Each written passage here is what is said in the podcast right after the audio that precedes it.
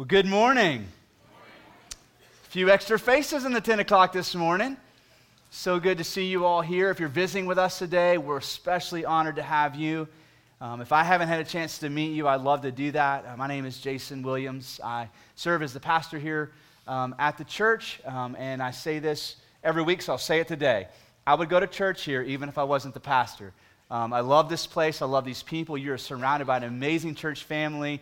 Um, but, don't, but don't confuse that with the idea that we're a perfect church because we're not. Okay, if you're looking for that place, it's down the street. I can give you directions at the end of the service. But this isn't it. Okay, we're not a perfect church, uh, but we are falling deeply in love with a perfect God. Uh, and so, if you're looking for a church home, this is a perfect place for you to come and to be uh, who you are, to bring your mess, to bring your struggles, and let Christ work in your life. And so, um, a couple of things I want to say. First of all, um, if you're looking at becoming a member of our church, uh, in two weeks we have um, a class coming up. We call it the Connect class. It's our new members class.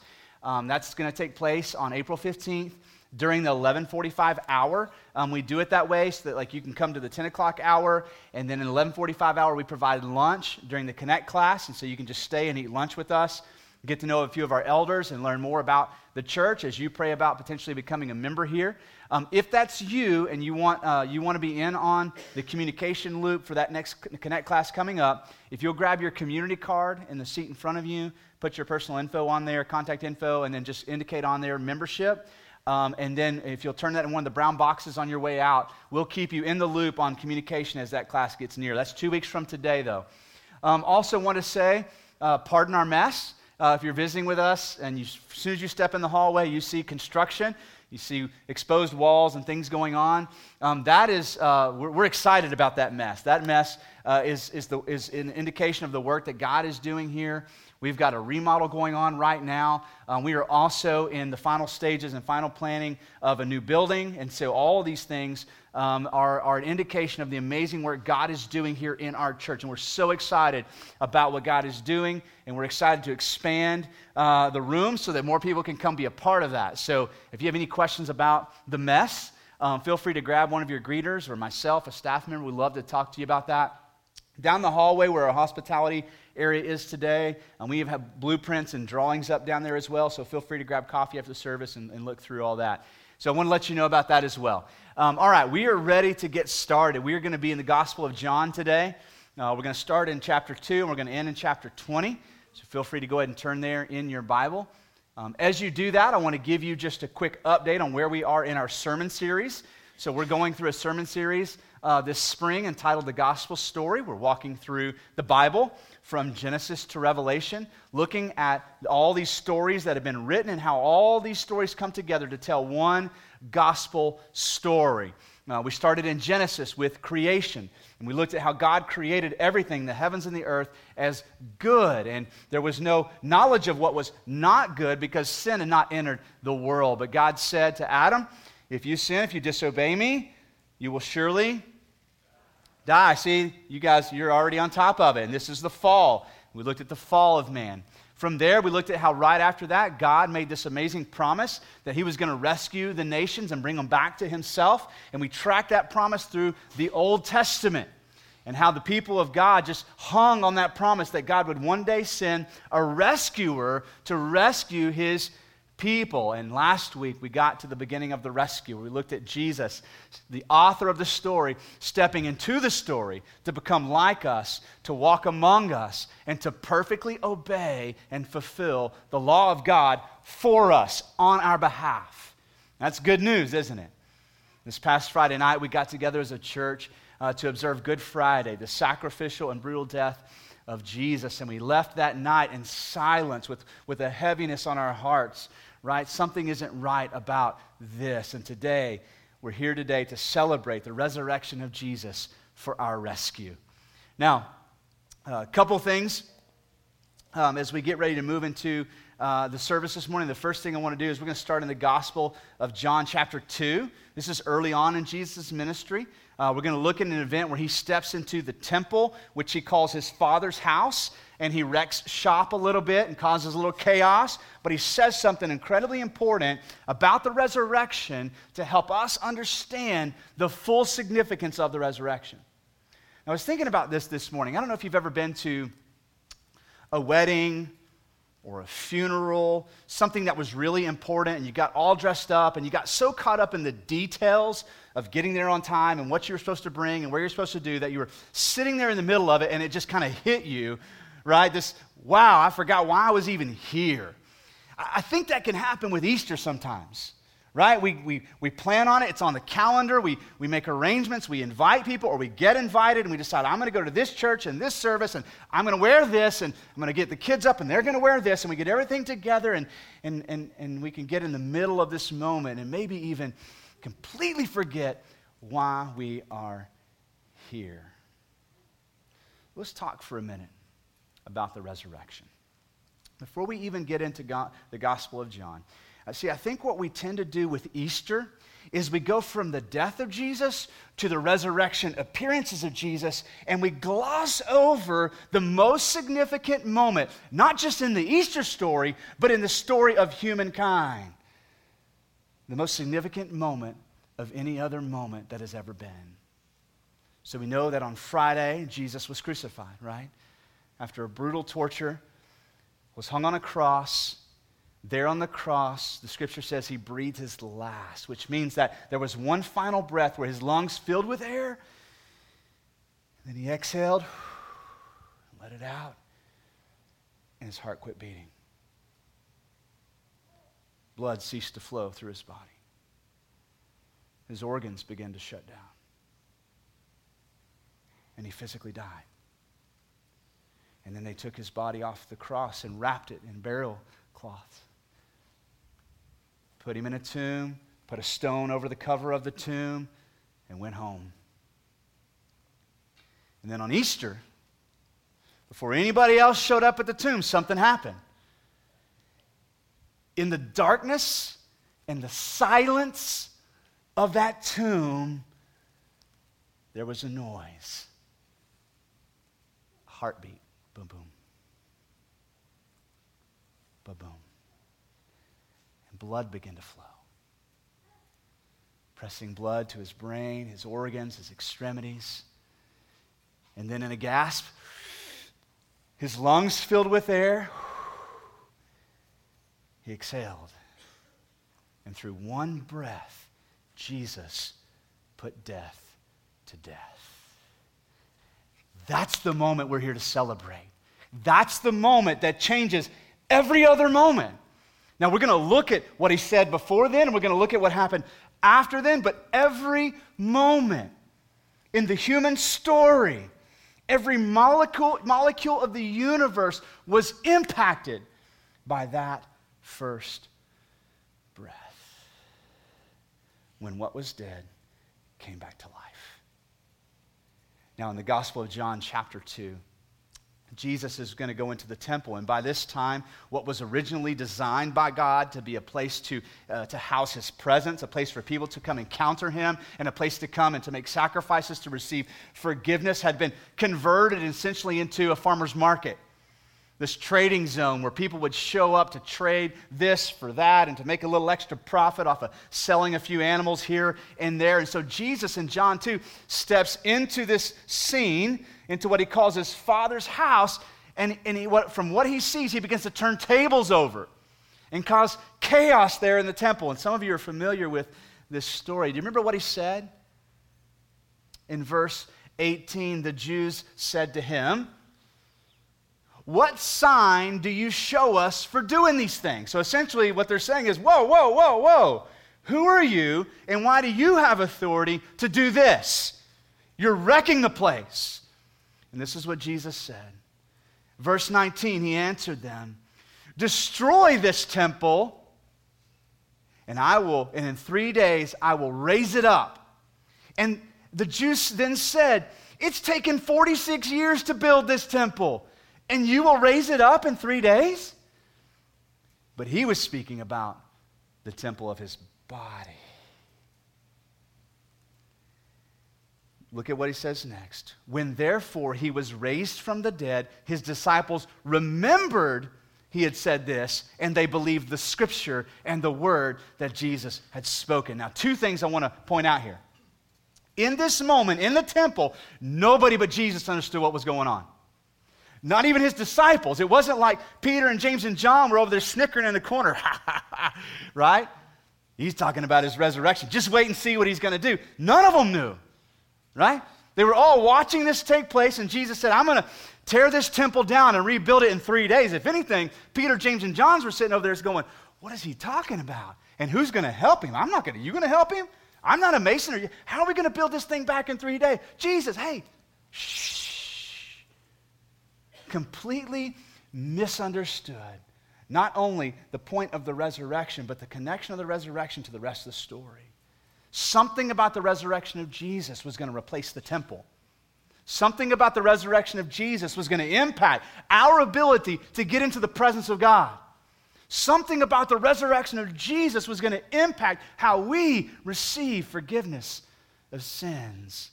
After the resurrection, we were going to no longer need the temple so you could tear it down all you want to because the risen temple was the body of Jesus Christ. Now, in John chapter 20, we're going to pick up Easter morning. Okay? Now, this account comes from a first account eyewitness, John. He's writing this. John's an interesting author, okay? I don't know how you and I would write a story about ourselves being there at the tomb, but John writes about himself in the third person. It's a little weird okay? He refers to himself as the other disciple or the one in whom Jesus loved, okay? So just so you know, you're tracking, that's John talking about himself. Now, let's read this together starting in verse 1. Now, on the first day of the week, that's Sunday, Mary Magdalene came to the tomb early. Now, she was one who had been demon possessed, and Jesus, Jesus had cast demons out of her. So she's there early, early in the morning while it was still dark and saw that the stone had been taken away from the tomb. So she's there in the haze of early morning. It's dark, but it's not so dark that she can't tell the stone's been moved. Okay? So here's what she does she ran and went to Simon Peter and the other disciple, it's John, the one in whom Jesus loved, and said to them, They've taken the Lord out of the tomb, and we don't know where they have laid him. You can kind of feel her in a panic there, right? She's in a, what we refer to as a tizzy. She's up in arms. She's, she can't figure this out. Somebody stole Jesus, guys. You got to do something. So Peter went out with the other disciple, that's John, and they were going toward the tomb. Both of them were running together, but the other disciple outran Peter and reached the tomb first. Now, John wants us to know I'm faster than Peter. I don't know why he wants us to know that, but he included that detail. So when we see Peter and John take off together, one of them gets there first, and it's John. Okay? He's a little faster than Peter. Evidently, Peter was a little bit slow. Now, reading along. Hey, this is the Bible. I'm not making this stuff up. Verse 5. So the other disciple outran Peter, reached the tomb first. Verse 5, stooping to look in, so he had to kind of get down to see what was inside. Stooping to look in, he saw the linen cloths lying there, but he did not go in. So he could see that burial cloth that Jesus had been wrapped in. He could see it laying there. He didn't go in. So Peter's going to go in first. Then Simon Peter came. He finally shows up, following him, and went into the tomb. He saw the linen cloths lying there and the face cloth which had been on Jesus' head, not lying with the linen cloths, but folded up in place by itself. The other disciple, who had reached the tomb first, just uh, in case you hadn't caught on, John's fast. Okay, we get it, John, you're fast. Okay? Who reached the tomb first, also went in, and he saw and believed. Now, we're tempted to think at this moment this was the big aha moment for John by, by, what just said, okay? He saw and he believed. Now, I think in this moment he's beginning to believe in the resurrection, but I don't believe he's fully getting it yet. Look at what it says next. For as yet they did not understand the what? Scripture. So anytime we see that in the New Testament, it's referring to the gospel story. So John sees and he's he, he comes in, he goes, okay, there's the linen cloths, there's the face cloth. Okay, it looks like Jesus came back to life. but he's not understanding the full connection to the bigger story yet.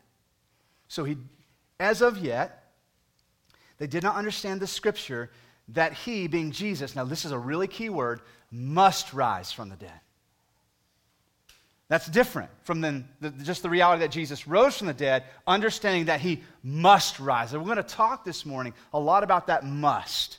Why is that there? Why must Jesus rise? Why is it critical for Jesus to rise? Is this just another Bible story, another example of God just showing his power? Or is there something behind that must that John writes about here?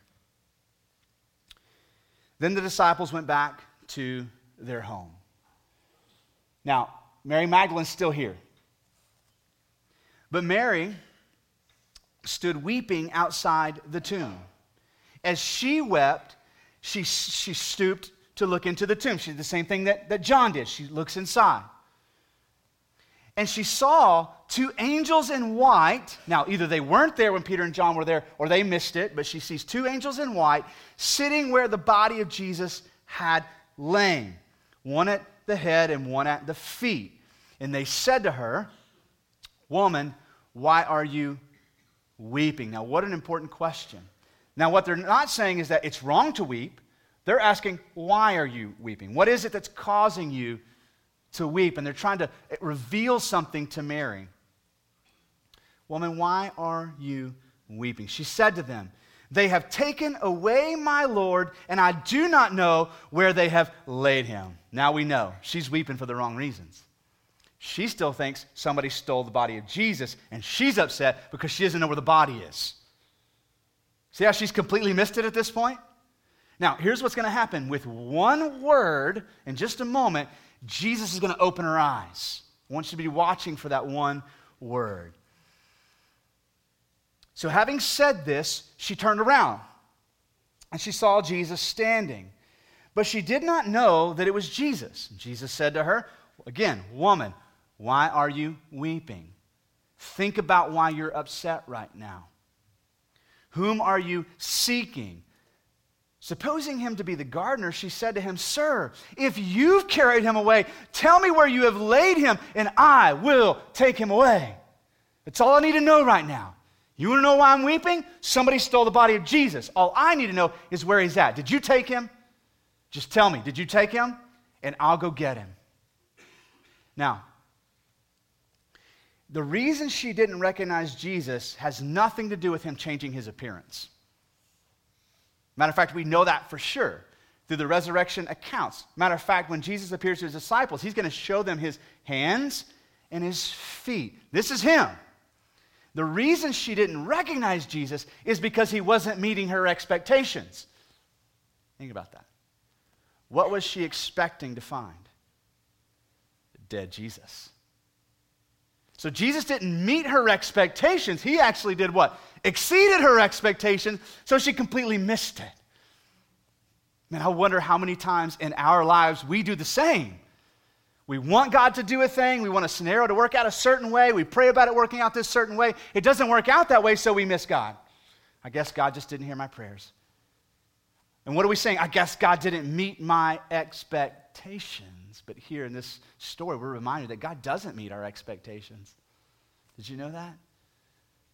God is not in the business of meeting your expectations. As we're going to see through the resurrection, his desire is going to be to exceed your expectations, to do more than you could ever ask or think or imagine, to do more for you than you realize needs to be done for you. I just need a pick me up, God, just to get through this day. You ever prayed that prayer? Whew, it's a rough day. Just help me get through this day.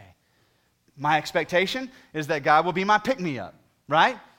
Clear up my thoughts, give me some energy, help me to put a smile on my face, to be a better person and make it through the day. And God doesn't come to meet my expectations, He comes to exceed my expectations and to do far more than I could ever ask for or imagine. So in this moment, Mary's completely missing it. Now, here comes the one word. Jesus said to her, Mary. Now, why is that significant? So for Mary, she sees the risen Jesus. He looks the same as the Jesus before he went to the cross, Jesus, but she doesn't recognize Jesus because she expects Jesus to be dead. But when she hears him say her name, something happens in her heart.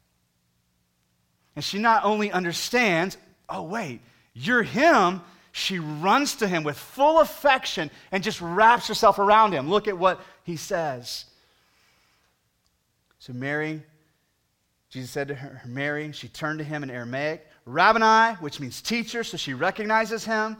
And Jesus said to her, Do not cling to me, for I have not yet ascended to the Father, but go to my brothers and say to them, I'm ascending to my Father and your Father. So something about this is not just about me and God, it's about all of us and to my God and your God. And so Mary Magdalene went and announced to the disciples, I've seen the Lord, and that he had said these things to her. I wonder how many of us have still completely missed God in life because we've yet to stop and listen and hear him say your name. Did you know that God knows your name? The invitation into his kingdom is not a generic invitation just thrown out there right, to whoever will come. He is individually inviting every person in this room to come into his kingdom. Have you in your mind heard God say your name? And that's what did it for Mary. Now, we know what happens from here. Jesus makes several different resurrection appearances. A couple guys walk into Emmaus. He opens their eyes to understand the scriptures. Then he appears to the disciples in the upper room. He actually shares a meal with them to show them, hey, I'm not just a ghost. I'm like physically here. See my hands, see my feet. Give me some food. Let's eat.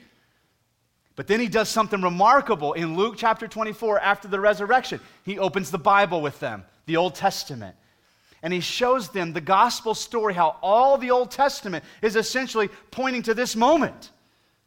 That what has happened in the resurrection is the biggest moment in the human story. This is the rescue that God has been promising.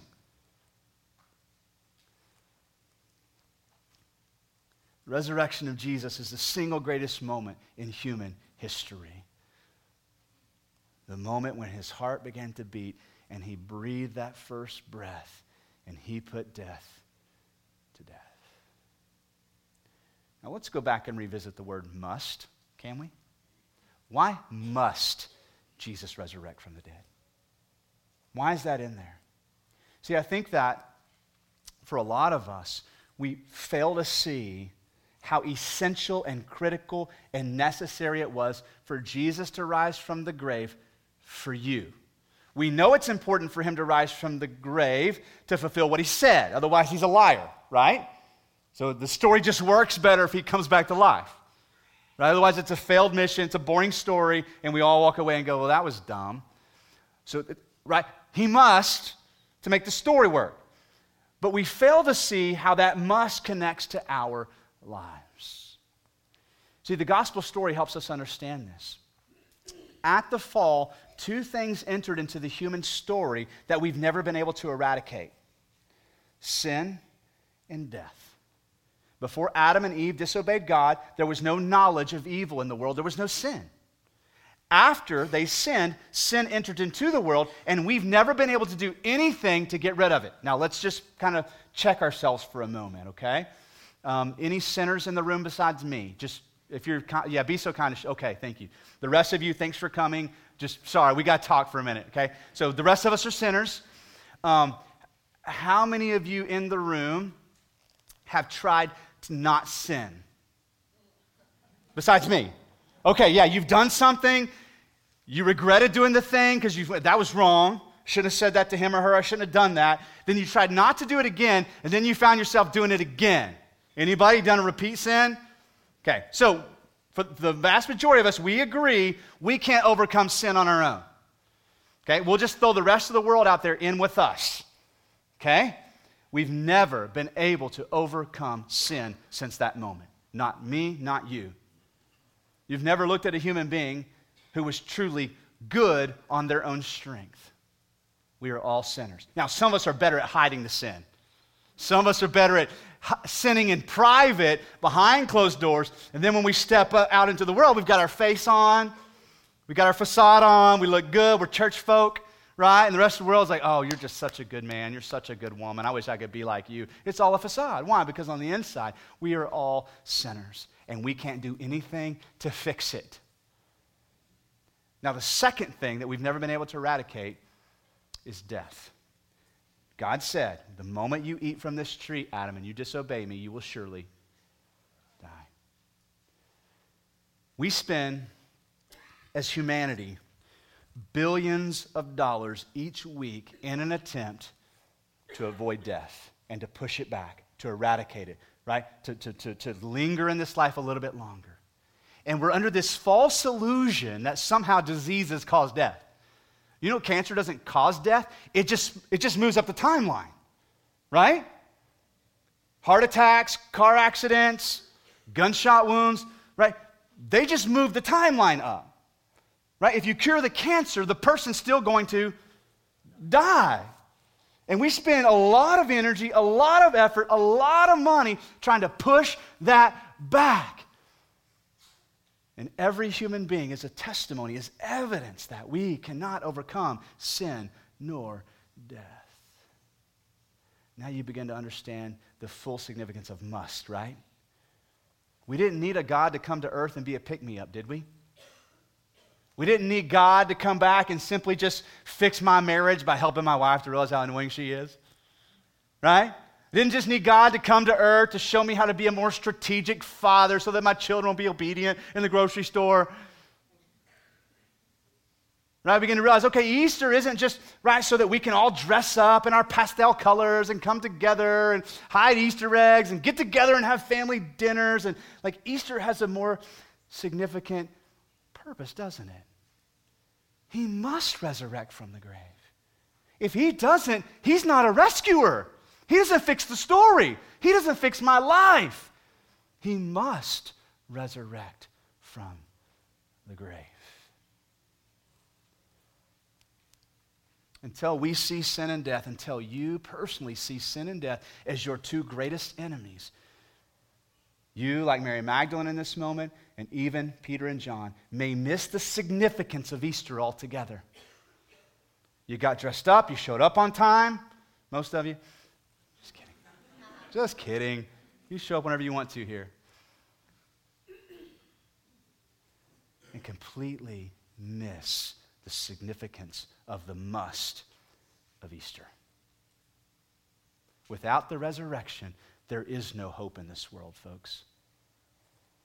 All you can try to be is a better version of yourself. Make the most of whatever you've got between your first breath and your last breath, but both are destined and all you got's this dash in between, and the only thing you can do is make the most of it.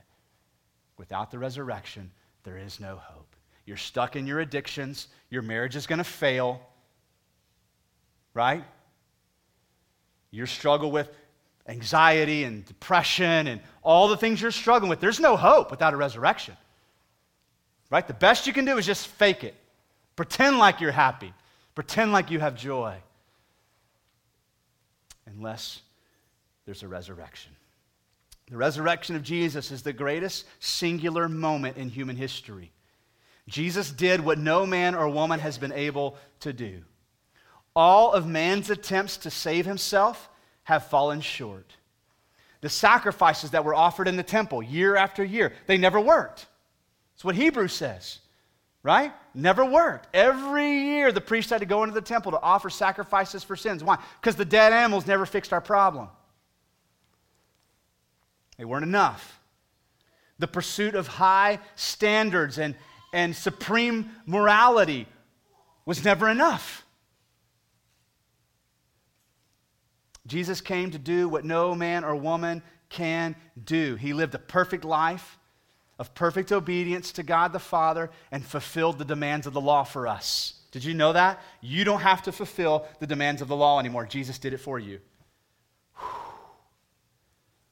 Then he died a sacrificial death in your place and resurrected from the grave to overcome sin and death for you. The resurrection of Jesus is the climax of the gospel story in the Bible. That moment where his heart begins to beat and he breathes his first resurrected breath and he puts death to death.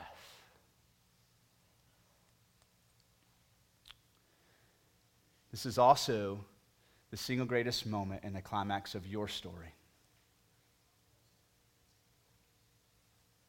This is the moment, the decisive moment, when the war for your soul was won. We're not waiting on a rescuer. He's already come and he's already won the war. All that's happening right now are small skirmishes here on earth. We've already got the announcement the war's done. Jesus stepped out of the grave, not only alive, but victorious, doing what no man has ever been able to do, defeating sin and death on our behalf. And he says this to you and to me. You want perfect righteousness? Yeah, because I can't get into heaven without it. You want to be forgiven of your sins? Absolutely. You want eternal life with me? Yes. How do I get that? Because this life isn't enough. By trusting in Jesus and Him alone, He gives you all of that. Now, what I would love for somebody just to say out loud, that sounds too good to be true. I just want to high five you. It does sound too good to be true. It is too good to be true. It's the gospel story, and that's why it's the good news. It's too good to be true because nobody else has done that for you before, right? Nobody else could do that for you. Listen, church, I want you to hear me today. I don't know every person in this room, and I don't pretend to know where you are spiritually. Listen to me right now. I'm going to beg with you and plead with you that today you would not leave this place without trusting in Jesus as your Savior. Well, show me the checklist, what I need to do. No, no, no, don't go there. That's the law. So, what I need you to do, I need you to take a step of faith towards Jesus. You need to pray, you need to believe in your own heart that He is the Son of God, that He died for your sins, and He resurrected from the grave. And by believing in Him, you have righteousness and forgiveness of sins and eternal life with God forever. Boom, done. It's finished. I'm going to pray for us in just a moment, and, and then we're going to sing. And while we're singing, if you're new here, um, we want you to know don't feel obligated to stand and sing. That's just an opportunity if you want to participate. Um, we're going to have people standing here at the front of the room, and they've got lanyards on.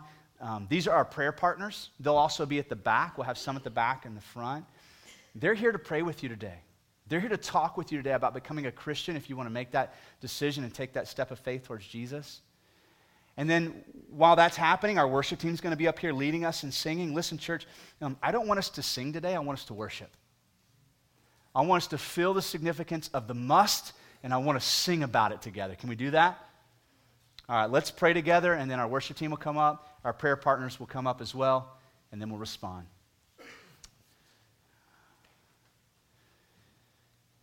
Oh, Lord Jesus, we thank you for the resurrection. And those words just feel too light.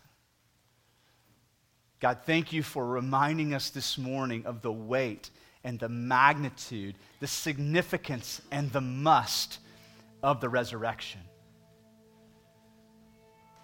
God, this morning, all across the room, we've come into this place with different burdens, different questions, different wants and desires. And God, we ask you to meet us where we are.